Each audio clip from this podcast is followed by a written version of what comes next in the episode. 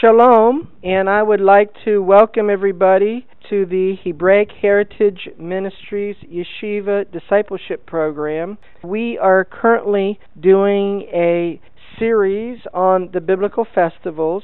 This will be our first session on the subject of the feast of Yom Kippur, the Day of Atonement.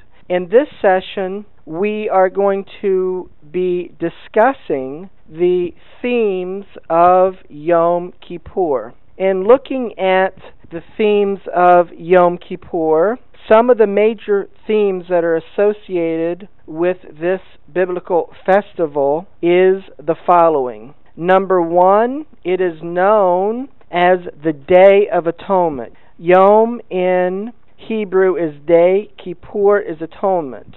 So the Hebrew name for this holiday is Yom Kippur, which means in English the Day of Atonement. This is the day in the year when the God of Israel designated that he would forgive the sins of the nation of Israel. Number two, this festival is known as face to face.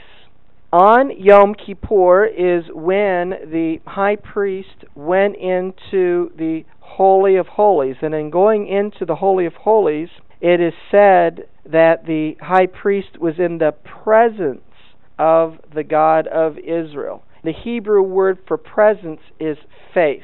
When you're in the presence of the God of Israel, this is associated with and connected with the face of the God of Israel. So, being in his presence, the idiomatic phrase associated with this is face to face. Number three, this is known as the day. This day is recognized as being the most holiest day in the year. It is a day that we humble ourselves, and in doing so, by repenting of our sins, this is the day that the God of Israel designated on his calendar that he would forgive the sins of his people in a national way. Number four, this festival is known as the fast. It is on Yom Kippur that the way in which this festival is celebrated, in addition to confessing our sins,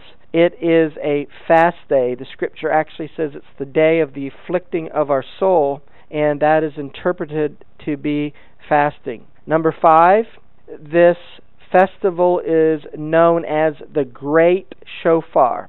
In traditional Judaism, at the end of the Yom Kippur service, the last part of the service is known as Neilah, or the closing of the gates it is at this part of the service where a shofar will be blown. This shofar is known as the Great Shofar. Looking now at Yom Kippur or the Day of Atonement, the Hebrew word for atonement is kippur. It is the Strong's number 3725.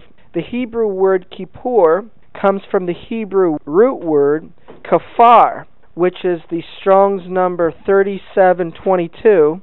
And kafar means to cover, to purge, to make atonement, to make reconciliation, to forgive, to appease, to pacify, or to pardon. So Yom Kippur means the day that our sins are forgiven and reconciliation is made with the God of Israel. So Yom Kippur is the designated day in the festival season that the God of Israel established wherein he would forgive the sins of the nation of Israel once they repented. Yom Kippur is associated with the forgiveness that the God of Israel granted unto his people for committing the sin of the golden calf. In Midrash Seder Olam, which is the order of the world, the chronology of the events that have taken place in the world since the creation of Adam and Eve in the Garden of Eden. In Midrash Seder Olam Rabbah 6, it gives a chronology of the period of time between the receiving of the Torah at Mount Sinai and the following 10th day of Tishrei or Yom Kippur. On the sixth day of Sivan, the Ten Commandments were given. On the seventh day of Sivan, the very next day, Moses or Moshe ascended the mountain. And Moshe then remained on the mountain for forty days and forty nights. On the fortieth day, which was the seventeenth of Tammuz, he descended where he found the nation of Israel sinning by worshiping the golden calf, and as a result, he broke the tablets which contained the Ten Commandments. Following that, Moshe ascended the mountain the second time, this would be on the 18th of Tammuz, to seek compassion from the God of Israel because of the sin of the golden calf. Moses remained on the mountain for another period of 40 days and 40 nights, the second 40 day and 40 night period that he spent up on the mountain. After that time, Moshe descended on the 28th of Av, and he hewn a second set of tablets. Then on the 29th of Av, Moshe ascended Mount Sinai the third time. So if we look at these events on a timeline and reviewing what we just mentioned, we can see then that on the 6th of Sivan is when the house of Jacob received the Torah and the commandments that were given unto them by the God of Israel. Then the next day, the 7th of Sivan to the 17th of Tammuz, Moses is up on the mountain for 40 days and 40 nights. Then he comes down and he sees the nation of Israel committing the sin of the golden calf. Then he goes back up to the mountain for another 40 days and 40 nights. This culminates in it being the 28th of Av, and on the 29th of Av, he comes back down from the mountain. And then the third period of time of being on the mountain concludes with him coming down the third time from Mount Sinai. That day, according to the rabbis, was the 10th of Tishrei, or Yom Kippur. Now, if we look at this in the scriptures, in Deuteronomy or Devarim chapter 10 and verse 10 it says, And I stayed in the mount according to the first time 40 days and 40 nights, which the rabbis associate those 40 days and 40 nights with being from the 7th of Sivan to the 17th of Tammuz. And the Lord hearkened unto me at that time also, and the Lord would not destroy you. Moshe descended from Mount Sinai the third time, according to the rabbis, on the 10th of Tishrei, and this is the day that would be designated by the God of Israel as Yom Kippur. Therefore, that day was established as a decree and a remembrance for all generations. In Leviticus or Vayikra chapter 16 and verse 34, it is written, And this shall be an everlasting statute unto you to make an atonement for the children of Israel for all their sins once a year. And he did as the Lord commanded Moses. Yom Kippur is known as the fast day or the day of afflicting the soul. In Leviticus or Vayikra chapter 23 and verse 27 is where it tells us that Yom Kippur is a day of afflicting the soul. Traditional Orthodox Jewish interpretation interprets the afflicting of the soul as refraining from all bodily pleasures. The rabbis interpret there are five major Yom Kippur afflictions, and they are abstaining from eating, drinking, washing, or anointing the body, wearing leather shoes, and marital relations. Yom Kippur is the day when white garments were worn by the high priest. It is an Orthodox Jewish custom of wearing white clothing on Yom Kippur, which is meant to emulate the ministering angels. Some people wear a kittel, which is a white robe worn over their clothing. They would wear this on Yom Kippur and for the Yom Kippur service. It is an Orthodox Jewish custom that the kittel should not be decorated with gold because gold recalls the sin of the golden calf, and Yom Kippur is a day of divine forgiveness from the God of Israel, and it was originally associated with forgiveness from the sin of the golden calf. We are told in the Bible that angels wear white garments.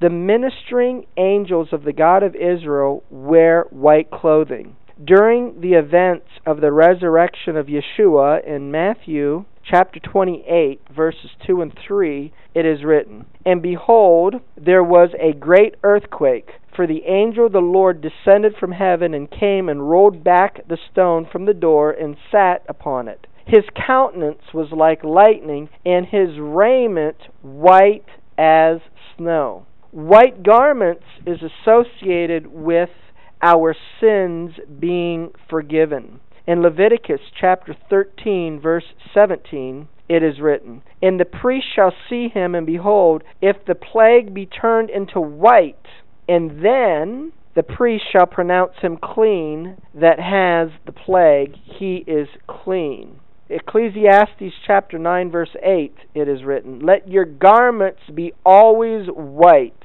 and let your head lack no ointment. Isaiah chapter 1 verse 18 it is written, Come now and let us reason together, says the Lord. Though your sins be as scarlet, they shall be as white as snow. Though they be red like crimson, they shall be as wool. So your sins being red like crimson is associated with whoredom, because we're told in the scriptures that the nation of Israel, by breaking the commandments of the God of Israel, was an unfaithful wife and committed whoredom with the other nations around them and followed after their gods. So even though your sins be according to that, they shall be, once you repent of your sins, as white as snow, completely forgiven. White garments also represent purity and righteous deeds done by the people of the God of Israel. White garments are symbolic of purity and righteous deeds. The bride of Messiah is an overcomer whose sins are forgiven, whose heart is pure and who has righteous deeds.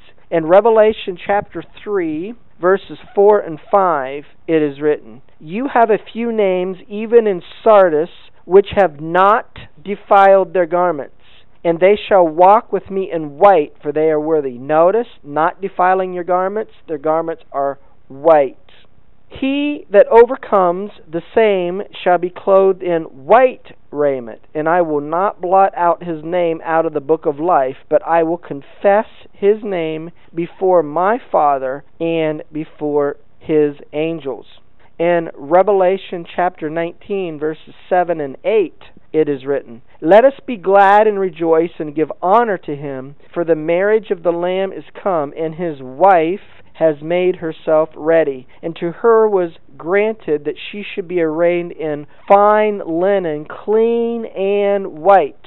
For the fine linen is the righteousness of saints, or the righteous deeds, or the righteous acts of saints.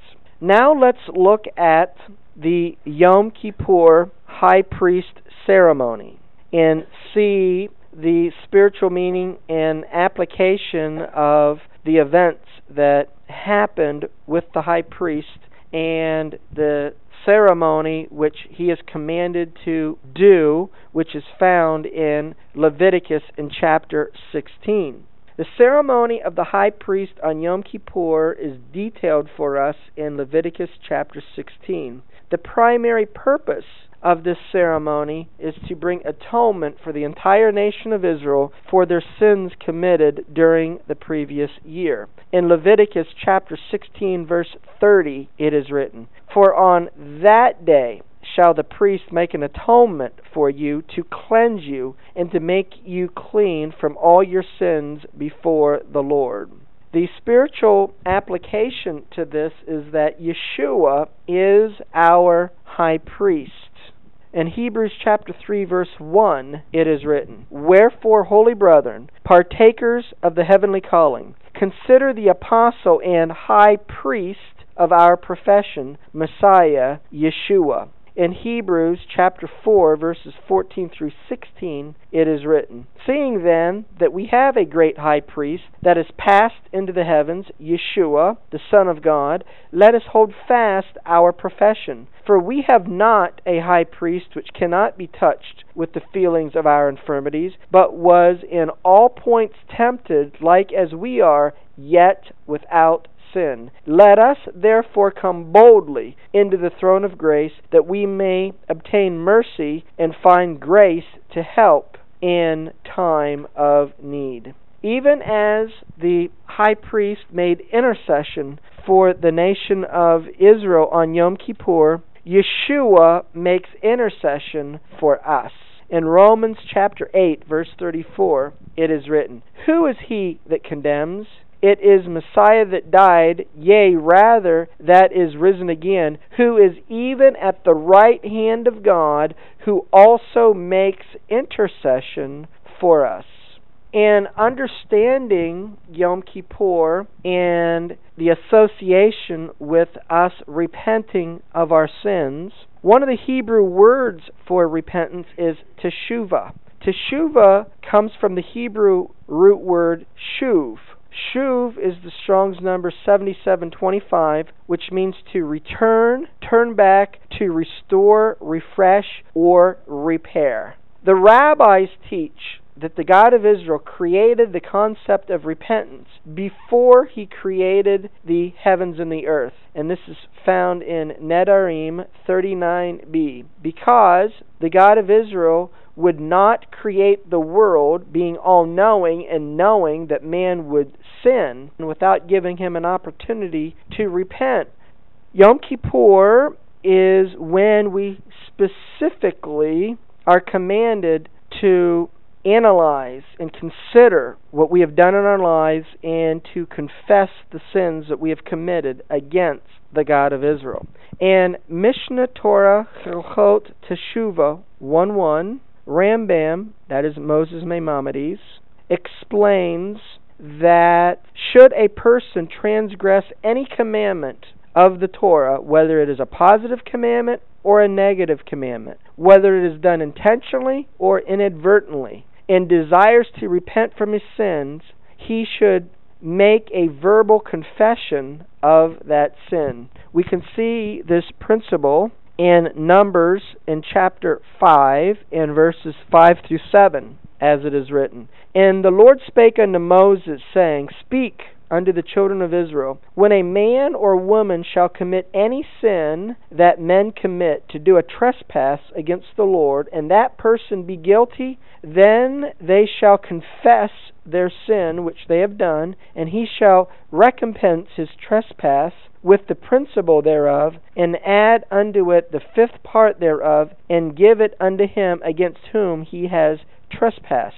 In Psalm chapter 32 and verse 5, it is written, I acknowledge my sin unto you, and my iniquity have I not hid. I said, I will confess my transgressions unto the Lord, and you forgave the iniquity of my sin. In Proverbs chapter 28, verse 13, it is written, He that covers his sins shall not prosper, but whosoever confesses and forsakes them shall have mercy. This promise that if we confess our sins, that the God of Israel through Yeshua the Messiah will forgive us of our sins is found in 1 John chapter 1 verses 8 and 9 as it is written. If we say that we have no sin, we deceive ourselves, and the truth is not in us. If we confess our sins, he is faithful and just to forgive us of our sins and to cleanse us from all unrighteousness. How are we to confess our sins? The Hebrew word for confession is vidui. It is taught that there cannot truly be total repentance without confession of our sin. When David sinned with Bathsheba, the God of Israel sent the prophet Nathan to rebuke him, and this is found in 2 Samuel chapter 12 verses 1 through 12. After Nathan's rebuke of King David, David replied with these words that are found in 2 Samuel chapter 12 verse 13. And David said unto Nathan, I have sinned against the Lord. Before David confessed that he had sinned against the God of Israel, there is a blank space in the Hebrew text. The Vilna Gaon, this is an Orthodox Jewish rabbi, explains the significance of the blank space before David's response. There was a silence after Nathan's stern words. David was engaged in an inner struggle. He could have justified his deed, or he could admit that the prophet was right, whom the God of Israel sent. Finally, David made his decision, and he said, I have sinned. David's response remains a prototype of confession and repentance. David's lengthy confession and prayer to the God of Israel is recorded in Psalm or Tehillim 51. Repentance must have serious thought, frank admission, and verbal expression of how we have sinned and how we hope to improve in the future. This thought is given in the ArtScroll Masorah, which is the Yom Kippur Ashkenaz Machzor, which is the prayer book, and it is found on page 69. Now, let's look at Psalm 51 and let's read about David's confession of his sin and how it was done.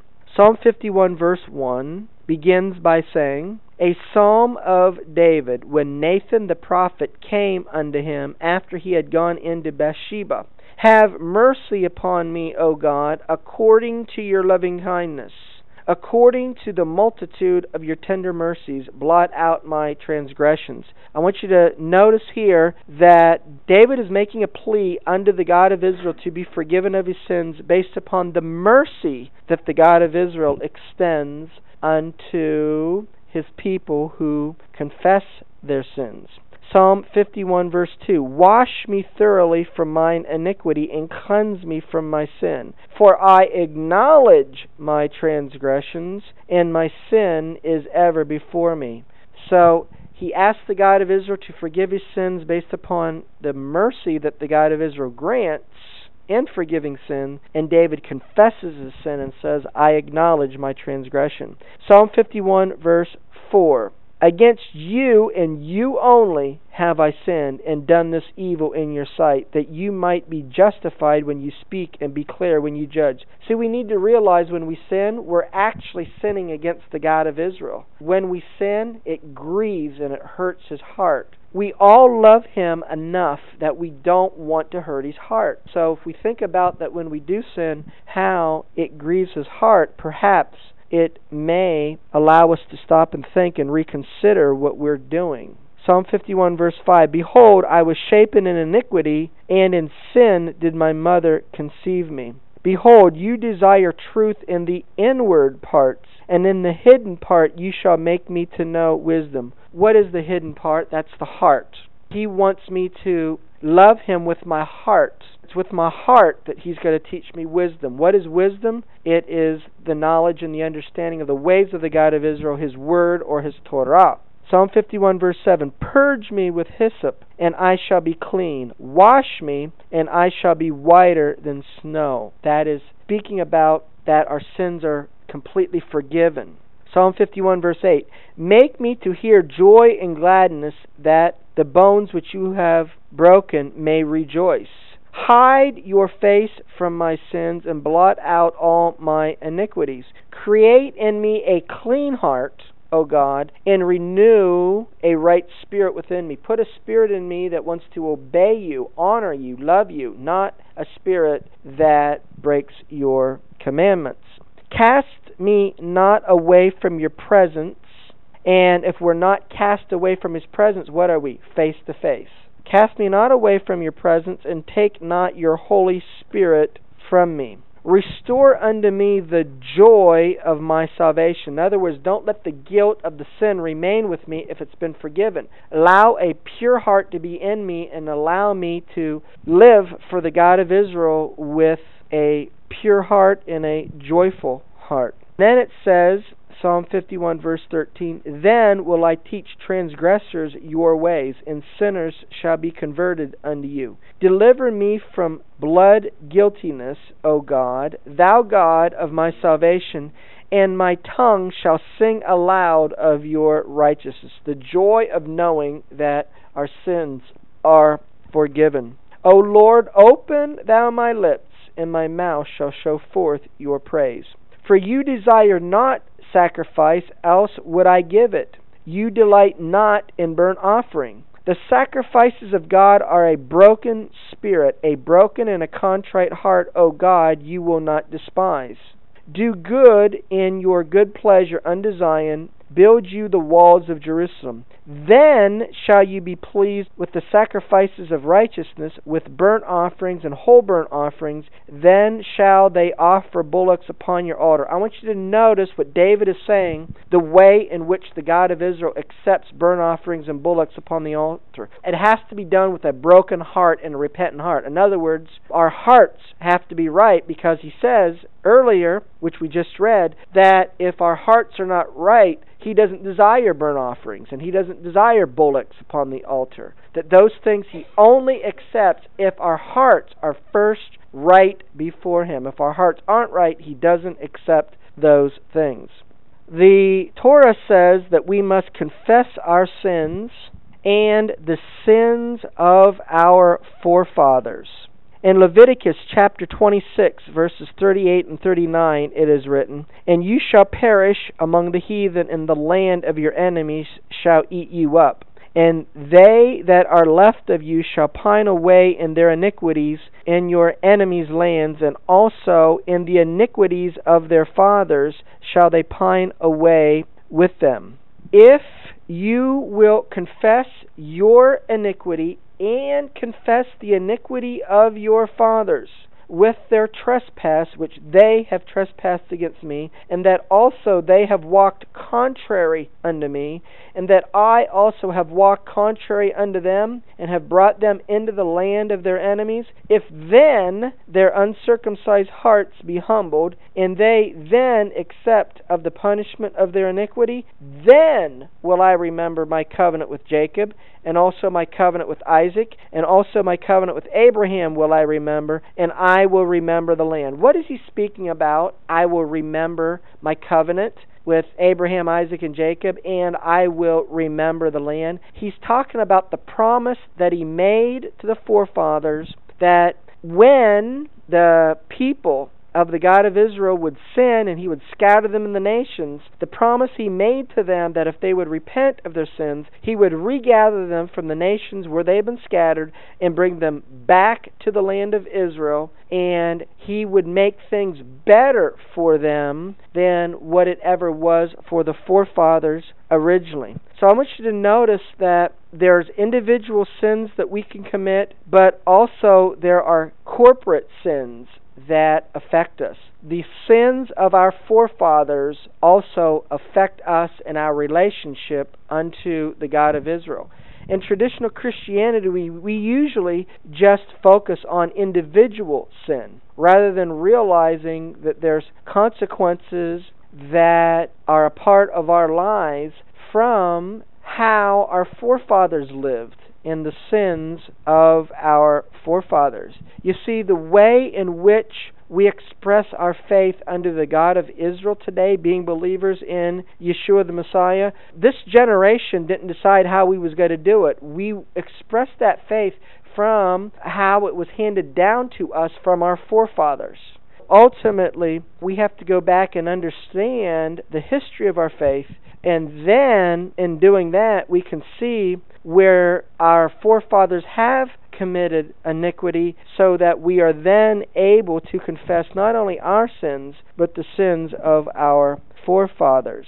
We can see that Nehemiah had this understanding, and in Nehemiah in chapter 1, when the captives were coming back from Babylon, those who were taken there from the southern kingdom, as is recorded in Nehemiah chapter 1, Nehemiah realizes that he has to confess his sins and the sins of his forefathers, and this is his prayer in Nehemiah in chapter 1, beginning in verse 2, continuing on through verse 6, as it is written that Hanani, one of my brethren, came, he and certain men of Judah, and I asked them concerning the Jews that had escaped, which were left of the captivity, and concerning Jerusalem.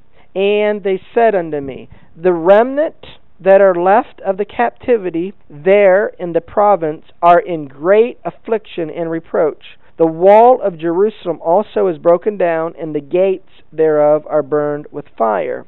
And it came to pass when I heard these words that I sat down and wept and mourned certain days, and fasted and prayed before the God of heaven, and said, I beseech you, O Lord God of heaven, the great and awesome God, that keeps covenants and mercy for them that love him and observe his commandments. He's quoting there from Exodus chapter 20 and verse 6. Let your ear now be attentive and your eyes open that you may hear the prayer of your servants, which I pray before you now day and night for the children of Israel, your servants, and confess the sins of the children of Israel which we have sinned against you. Both I and my father's house have sinned. Daniel understood that the God of Israel required that he confess his sins and the sins of his forefathers.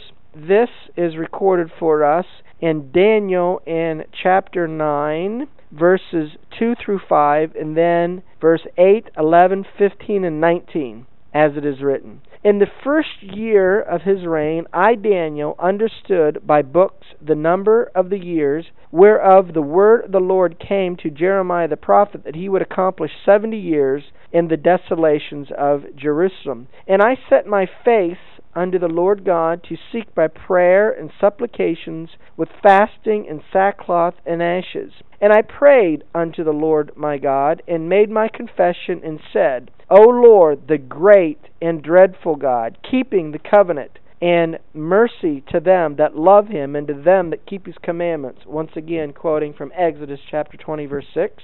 It is from Exodus 20, verse 6 that Yeshua said in John 14, verse 15, If you love me, keep my commandments. Daniel chapter 9, verse 5. We have sinned and have committed iniquity and have done wickedly and have rebelled even by departing from your precepts and from your judgments.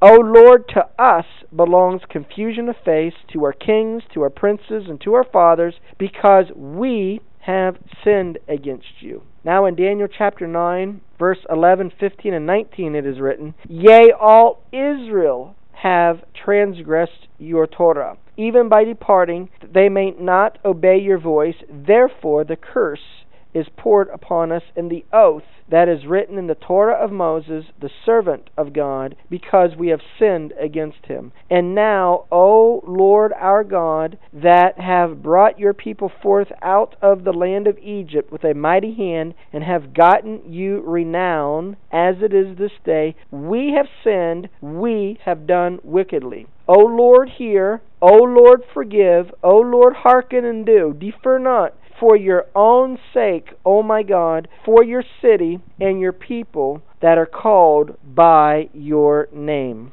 In confessing our sins and the sins of our forefathers, we need to, among other things, confess the sins of Jeroboam. What are the sins of Jeroboam? What did Jeroboam do? Well, Jeroboam built a golden calf system of worship and didn't obey the Torah of the God of Israel. Jeroboam set up a substitute place of worship, a substitute priesthood, and substitute holidays. In 1 Kings chapter 12, verses 25 through 33, it is written, Then Jeroboam built Shechem in Mount Ephraim, and dwelt therein, and went out from there and built Penuel.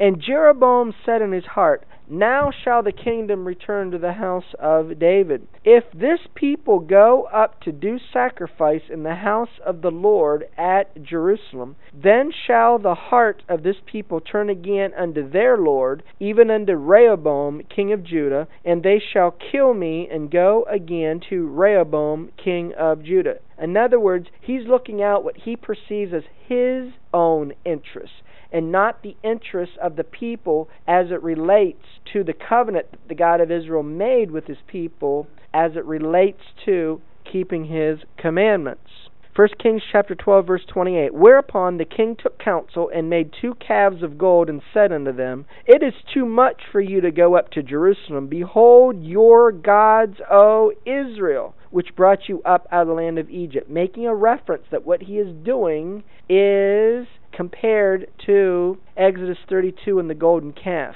It is trying to allow the reader to understand that this is the equivalent to the golden calf or a golden calf system of worship. So we need to understand the characteristics of this golden calf system of worship. And he set one in Bethel, which in Hebrew means the house of God, and the other he put in Dan. And this thing became a sin, for the people went to worship before the one even unto Dan. And he made a house of high places, and he made priests of the lowest of the people, who were not the sons of Levi. What does what did the God of Israel say in the Torah? That the teachers of the people were to be priests, and they were to be of the Levitical family. The children of Israel worshipped Ashtoreth, the goddess of sex and fertility. Judges chapter 2, verses 11 through 13, it is written And the children of Israel did evil in the sight of the Lord, and served Baalim. And they forsook the Lord God of their fathers, which brought them out of the land of Egypt, and followed other gods, of the gods of the people that were round about them, and bowed themselves unto them, and provoked the Lord to anger. And they forsook the Lord, and served Baal and Ashtoreth. Ashtoreth becomes Ishtar, which becomes Easter. The Easter eggs and the Easter bunnies and those things are associated historically with the worship of Ishtar and the worship of the fertility of the land. It is some of these customs which we have inherited from our forefathers, which can be directly traced back to the days of Constantine. Next, we need to confess the sin of putting up Asherah trees. The children of Israel set up Asherah trees. We can see this from Jeremiah, Yirmiyahu chapter 10, verses 1 through 4, as it is written. Hear ye the word which the Lord speaks unto you, O house of Israel. Thus says the Lord Learn not the ways of the heathen, and be not dismayed at the signs of heaven. For the heathen are dismayed at them. For the customs of the people are vain. For one cuts a tree out of the forest, the work of the hands of the workmen with the axe. They deck it with silver and with gold. They fasten it with nails and with hammers, that it move not. We can see here the connection with what we today put up a Christmas tree and decorate it. So here we're told in Jeremiah chapter 10 of the custom that the nation of Israel were doing in their days, which is very similar to the custom that we have today. Where does this custom come from in Christianity? Does it go back to the first century? Does it go back to Yeshua and the disciples in the book of Acts? No, it is really traced back to the days of Constantine. And what we have done, we've inherited the things that our fathers have done, and we continue those things by custom and tradition, generation after generation. And so this is a part of confessing our sins and the sins of our forefathers. And confessing our sins and seeing the connection here with what we did and how it paralleled also what the nation of Israel did, we are now going to look at 2 Kings chapter 17 and verses 32 and 33. Here it says, So they feared the Lord. Is that good or bad? That's good because the fear of the Lord is the beginning of wisdom. So notice it says that they feared the Lord, and then it says they made unto themselves of the lowest of them priests of the high places, which sacrificed for them in the houses of the high places. So they're doing something which the God of Israel didn't command, and they're doing it in the context that what they're doing, they're doing it through the fear of the Lord. They're doing what they're doing with respect and reverence unto the God of Israel, yet what they're doing is not what He commanded.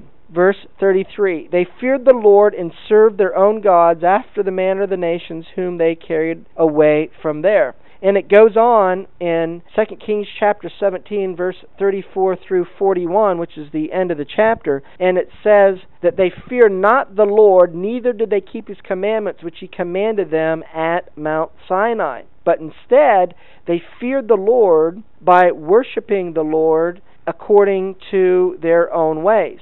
And so, if we look at that in the context of confessing our sins and the sins of our forefathers, by growing up in traditional Christianity, my testimony from the people that I have been around is this. The vast, vast majority of people who attend traditional Christianity church on Sunday, they are people who are there that love the God of Israel, that want to do the will of the God of Israel, that fear and honor the God of Israel. So they're doing what they're doing with good hearts, except not everything that they do are they doing according to how the God of Israel commanded that he wanted to be worshiped. When the Torah tells us to confess our sins and the sins of our forefathers, these are some of the things that we need to understand so that we are able to confess our sins and the sins of our forefathers. Well, part of the punishment that the God of Israel gave unto specifically the northern kingdom when they broke the covenant that he made with them at Mount Sinai. It tells us in Hosea in chapter 2, verse 2, and then verse 5 and verse 11 that he would take away the celebration of the festivals and the joy that's associated with celebrating these things. Hosea chapter 2 verse 2 says, "Plead with your mother, plead, for she is not my wife, neither am I her husband. Let her therefore put away her whoredoms out of her sight and her adulteries from between her breasts. For their mother has played the harlot, she that conceived them has done shamefully." For she said, I will go after my lovers that give me my bread and my water, my wool and my flax, mine oil and my drink. I will also cause all her mirth to cease, her feast days, her new moons, and her Sabbaths, and all her solemn feasts. So, historically, in looking at traditional Christianity, going back to the days of Constantine, when a decision was made by Constantine, which ultimately got carried out generation by generation, now we're 1700 years after that, to not keep the commandments of the God of Israel in the context of celebrating the Sabbath and the annual biblical festivals. As a result of setting up an alternative system of worship rather than keeping these specific commandments, we ended up bringing in a substitute holiday system and teachers of the ways of the God of Israel, which is not based upon teaching his people to follow Torah.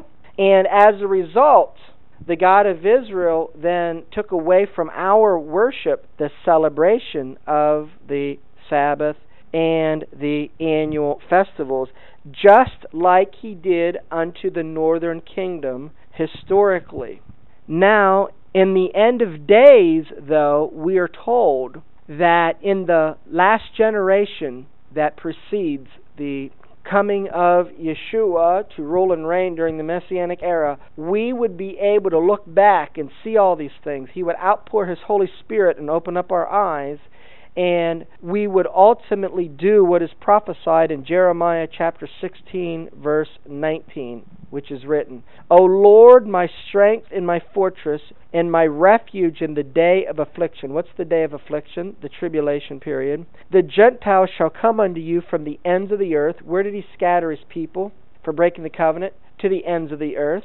And they will say, Surely our fathers have inherited lies, vanity, and things wherein there is no profit. In order to understand how we've inherited lies, you got to know what the truth is because the lie is the opposite of the truth. What is truth? Psalm 119, verse 142. Thy righteousness is an everlasting righteousness, and your Torah is truth. So if we've inherited lies, it means we've inherited a belief system that doesn't identify with and follow Torah that we will recognize and understand in the end of days specifically and corporately in the day of affliction, and we will confess our sins and the sins of our forefathers. Guess what the God of Israel will do? He will redeem us and bring us back to the land as he promised in Leviticus in chapter 26.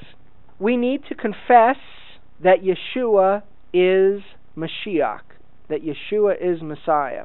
In Romans chapter 10, verses 9 and 10, it is written that if you will confess with your mouth Yahweh Yeshua, and shall believe in your heart that God has raised him from the dead, you will be saved. For with the heart man believes unto righteousness, and with the mouth confession is made unto salvation. 1 John chapter 4 verse 15 whosoever shall confess that yeshua is the son of god god dwells in him and he in god. So when we repent of our sins and confess our sins we not only have to confess of our sins and the sins of our forefathers but in confessing our sins we need to confess that yeshua is messiah now in Philippians chapter 2 verses 9 through 11 it is written, Wherefore God has highly exalted him, that is Yeshua, and given him a name which is above every name, that at the name of Yeshua every knee should bow, of things in heaven, things in earth, and things under the earth, and that every tongue should confess that Yeshua HaMashiach is Yahweh, to the glory of God the Father.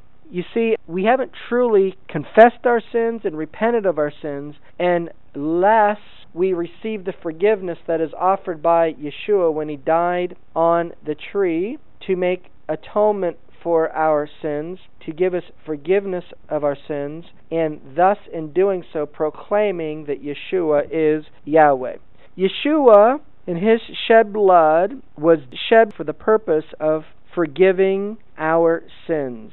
By confessing and repenting of our sins, the blood of Yeshua cleanses us from all our sins. In Matthew chapter 26, verses 26 through 28, it is written, And as they were eating, Yeshua took bread and blessed it and brake it and gave it to the disciples and said, Take, eat, this is my body. And he took the cup and gave thanks, and he gave it to them, saying, Drink ye all of it, for this is my blood of the New Testament, which is shed for many for the remission of sins.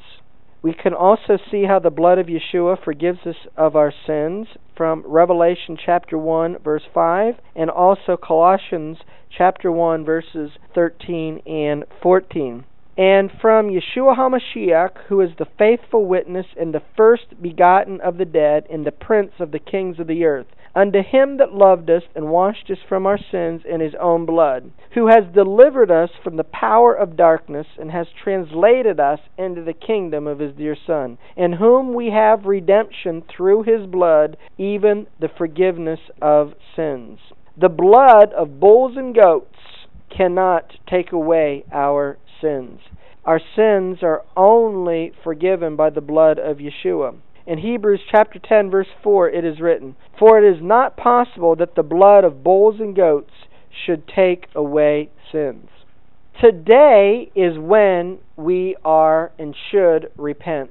In the Talmud, Shabbat 153a, Rabbi Eliezer encourages us to spend each day in repentance. Rabbi Eliezer said, Repent one day before your death. His disciples asked him, Does then anyone know on which day he will die? Then all the more reason that he repent today, he replied, lest he die tomorrow, and thus his whole life should be spent in repentance we are told that today is the day which we should repent and hear the voice of the God of Israel. In Hebrews chapter 3 verse 15 it is written, "While it is said today if you hear his voice, harden not your heart as in the provocation." And the subject of repentance at the time of death, it is written in Mishneh Torah Hilchot Teshuvah 1 3 and in 2 1 Rambam, or Moses Maimonides, explains that if one has been wicked for his entire life but repents at the end of his life, he is forgiven. In Ezekiel 33, verse 12, it is written, The wickedness of the wicked, he shall not fall thereby in the day that he turns from his wickedness. Now let's look at the repentant thief who asked for his sins to be forgiven on the day of his death when he also hung on the tree while Yeshua was hanging on the tree in the process of being crucified. In Luke chapter 23, verses 39 through 43, it is written, And one of the malefactors which were hanged railed on him, saying, If you be Mashiach, save yourself and us. But the other answering rebuked him, saying, Do not you fear God, seeing you are in the same condemnation? And we indeed justly, for we receive the due reward of our deeds. But this man, Yeshua, has done nothing amiss. He doesn't deserve the punishment that we are receiving. And he said unto Yeshua Yahweh, Remember me when you come into your kingdom. And Yeshua said unto him, Verily I say unto thee, Today shall you be with me in paradise. What is complete repentance or complete Teshuvah? How do we know when we have completely repented of our sin? In Mishneh Torah Hilchot Teshuvah 2.1, Rambam, Moses Maimonides explains that someone who does complete repentance is when someone who has sinned and is faced with the same opportunity to repeat his sin, but refrains from doing so because he wishes to repent from that sin. That is complete repentance.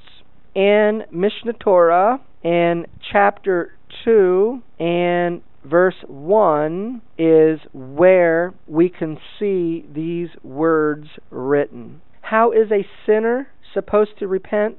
In Mishneh Torah Hilchot Teshuvah 2.2, Rambam, Moses Maimonides, explains that a sinner should abandon his sinfulness, drive it from his thoughts, and conclude in his heart that he will never do it again. In Isaiah chapter 55, verse 7, it is written, Let the wicked forsake his way, and the unrighteous man his thoughts, and let him return unto the Lord, and he will have mercy upon him, and to our God, for he will abundantly pardon. Our sins are forgiven through the righteousness of Yeshua. In Romans chapter 3, verses 24 through 26, it is written, Being justified freely by his grace through the redemption that is in Messiah Yeshua, whom God has set forth to be a propitiation through faith in his blood, to declare his righteousness for the remission of sins that are past through the forbearance of God,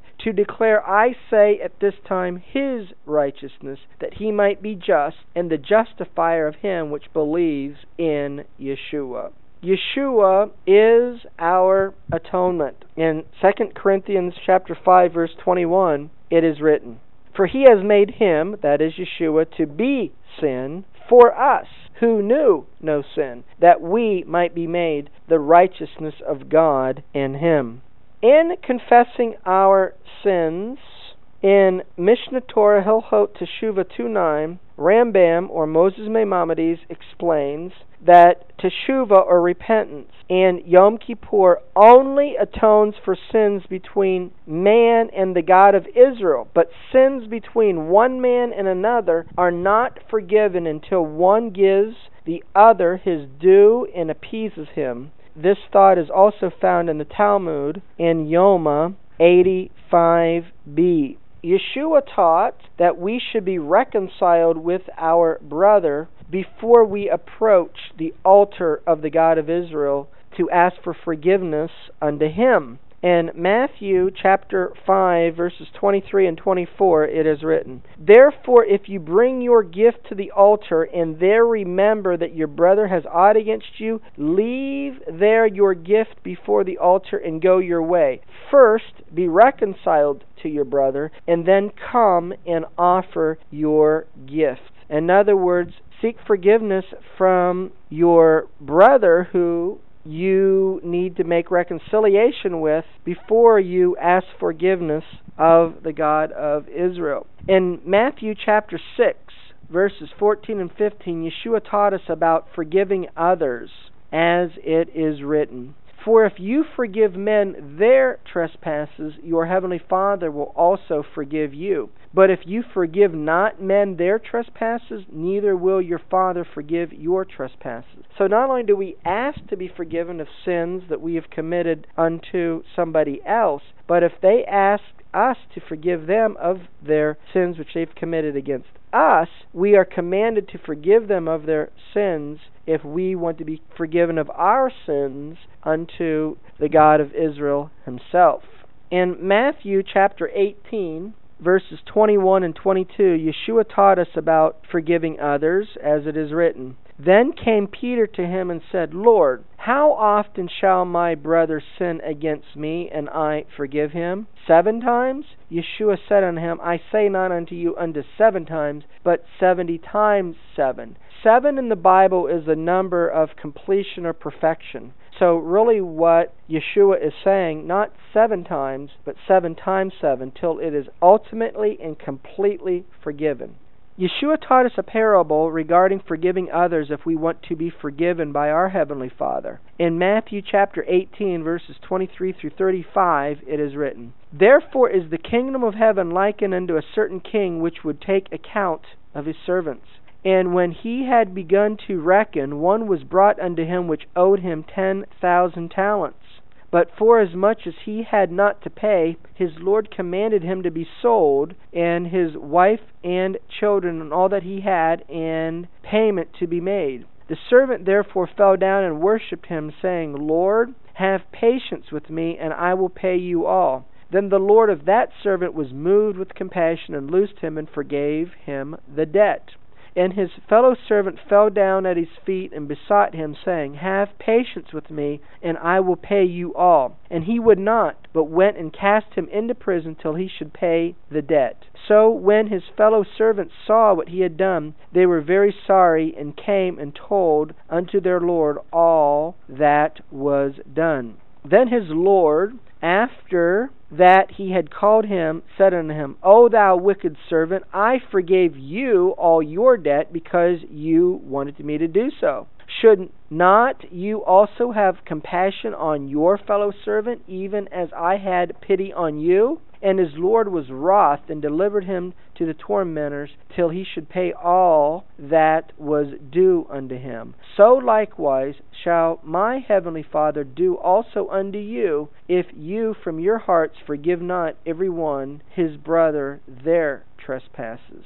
So Yeshua emphasized the importance of forgiving others and accepting the forgiveness of others when they request to be forgiven. We just have covered many of the principles of forgiveness when they ask to be forgiven, what is required of them to do. We are exhorted to forgive our brother of their sin against us, even as we have to ask forgiveness that we've done unto our brother, if we want to be forgiven by our Heavenly Father, whom we are in great trespass against, without His mercy and compassion that He would bestow upon us through Yeshua and His shed blood on the tree for the forgiveness of our sins.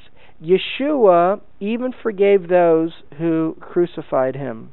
In Luke chapter 23, verses 33 and 34, it is written, And when they were come to the place which is called Calvary, there they crucified him and the malefactors, one on the right side and the other on the left. Then said Yeshua, Father, forgive them, for they know not what they do. And they parted his raiment and cast lots. There are three ways in which we can seek to be forgiven of our sins.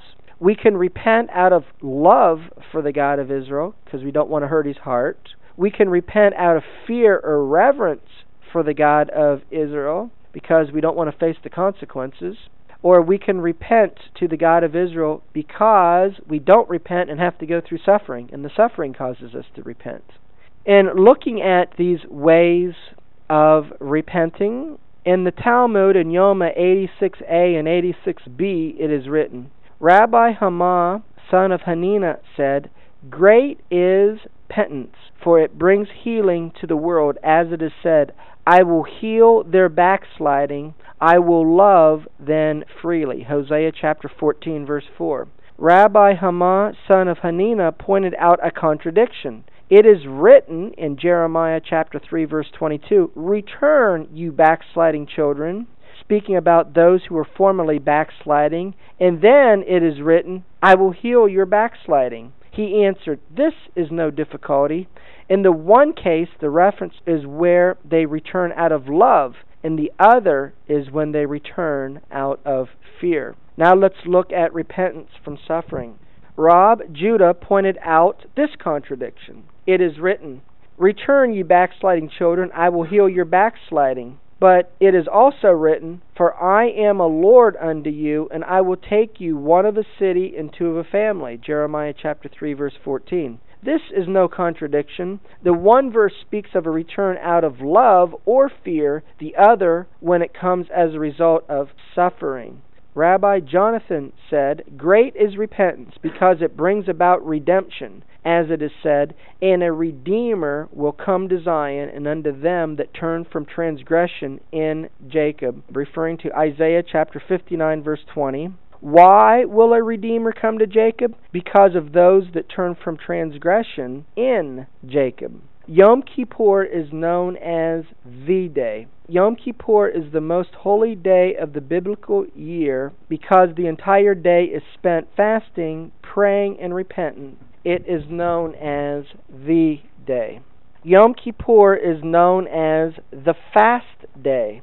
Yom Kippur is a day of afflicting your soul. In Leviticus 23, verse 27, it is written Also, on the tenth day of the seventh month, there shall be a day of atonement. It shall be a holy convocation unto you, and you shall afflict your souls, and offer an offering made by fire unto the Lord. It says in Deuteronomy chapter 8, verse 3, and he humbled, which in Hebrew means afflicted you, and you and suffered you to hunger. Yom Kippur, the rabbis teach there are certain individuals, even though it is a fast day, that are not obligated to fast. Who are these? Well, the rabbis teach that if someone is suffering from a medical condition or a potentially life threatening illness where fasting would cause possibly life threatening implications, then the rabbis teach that under those circumstances, Yom Kippur fasting is forbidden for this person. Why? Leviticus chapter 18, verse 15 says, If you will keep my commandments and my judgments, which if a man do, he shall live in them, I am the Lord. When you keep his commandments, the purpose is so that we would live, not die. So, if by keeping his commandments, if you have a medical condition and fasting would cause harm unto you because of your medical condition, then you would not be required to fast on Yom Kippur. In Deuteronomy chapter 4, verse 15, it is written, And you shall be exceedingly careful to guard your lives, is what it says in the Hebrew. The purpose of keeping the commandments is in order to live or guard our lives. Therefore, it is forbidden to fast on Yom Kippur for those who would suffer an adverse medical condition as a result of fasting. In addition, the rabbis teach that those under nine years of age also should not fast on Yom Kippur. Yom Kippur is known by the idiom of face to face. When the high priest, or the Kohen Hagadol, went into the Holy of Holies on Yom Kippur, he was in the divine presence of the God of Israel. The Hebrew word for being in the presence of the God of Israel is panim, which means face. Panim is the Strong's number 6440. In Genesis chapter 3 verse 8 it is written, "And they heard the voice of the Lord God walking in the garden in the cool of the day, and Adam and his wife hid themselves from the presence, which literally means in Hebrew the face of the Lord God among the trees of the garden." Yom Kippur is known as face to face. Moses was in the face or the presence of the God of Israel when he was at Mount Sinai. In Exodus chapter 33, in verse 11, it is written And the Lord spake unto Moses face to face, as a man speaks unto his friend. In the book written by Arthur Waskow entitled Seasons of Our Joy, his chapter on Yom Kippur is entitled Face to Face. Yom Kippur is known as Neilah, or the closing of the gates. In traditional Judaism, the final service of Yom Kippur is known as Neilah. The Hebrew word Neilah means closing or locking.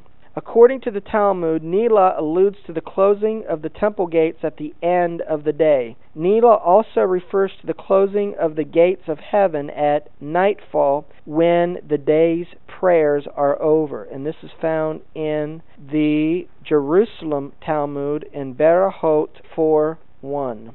And looking at Neilah being the closing of the gates, according to Jewish tradition, the gates of heaven are opened on Yom Teruah or Rosh Hashanah to receive the prayers of those who are repenting before the God of Israel. According to Jewish tradition, the moment of atonement is at the end of Yom Kippur at the time of the Neilah service. On Yom Teruah or Rosh Hashanah, is when we are to be inscribed in the book of life. But it is on Yom Kippur and during the Neilah service that the rabbis teach where you are sealed in the book of life. Believers in Yeshua the Messiah are sealed in the book of life, the Lamb's book of life, by the Ruach HaKodesh. In Ephesians chapter 4 verse 30 it is written, "And grieve not the Holy Spirit of God, whereby you are sealed unto the day of redemption." Yom Kippur is associated with the great shofar. At the conclusion of the Neilah service for Yom Kippur, a shofar is blown. This shofar is known as the Great Shofar. This shofar is an allusion to the great shofar that would be blown to gather the exiles of Israel and to announce the coming of King Messiah. This thought is found in the ArtScroll Mesorah series, Yom Kippur, on page 765 in the Machzor, the prayer book for Yom Kippur. In Isaiah chapter 27, verse 13, it is written, And it shall come to pass in that day, the messianic times, that the great trumpet shall be blown, and they shall come which were ready to perish in the land of Assyria, and the outcasts in the lands of Egypt, and they shall worship the Lord in the holy mount at Jerusalem. When Yeshua returns at his second coming, it will be at the sound of a great shofar. In Matthew chapter 24, verses 29 through 31, it is written Immediately after the tribulation of those days shall the sun be darkened, and the moon shall not give her light, and the stars shall fall from heaven, and the powers of the heavens shall be shaken. And then shall appear the sign of the Son of Man in heaven, and then shall all the tribes of the earth mourn, and they shall see the Son of Man coming in the clouds clouds of heaven, which is a reference back to the book of Daniel, with power and great glory. And he shall send his angels with the great sound of a trumpet, and they shall gather together his elect from the four winds, from one end of the earth to the other. This is going to conclude our teaching on the themes of Yom Kippur. And in looking at the themes of Yom Kippur, we examined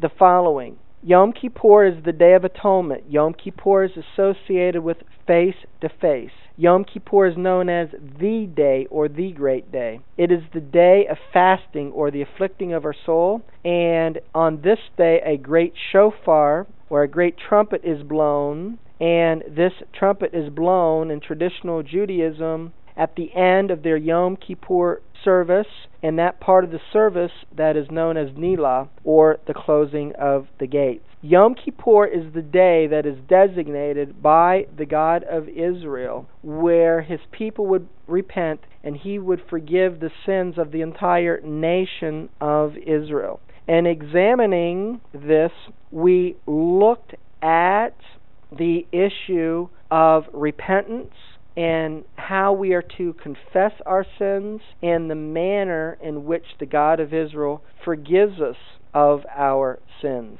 So we have committed sins against the God of Israel and we've committed sins against our fellow brethren that we need to be forgiven of. Our sins are ultimately forgiven by Yeshua, who is our high priest, who makes intercession for us, and our sins are forgiven when we receive His atoning work when He died on the tree and He shed His blood for the forgiveness of our sins. I pray that this message has been a blessing to you. Let us always remember the words that come from 1 John chapter 2 in verse 6. He who says that he abides in him, he who says he's a believer in Yeshua the Messiah, ought himself to walk, that is, to live our lives, even as he walked. And how did he live his life under the Heavenly Father as an example to us? He kept the commandments of the God of Israel. And Yeshua said, If you love him, John chapter 14, verse 15, keep my commandments. Shalom in Yeshua the Messiah. Amen.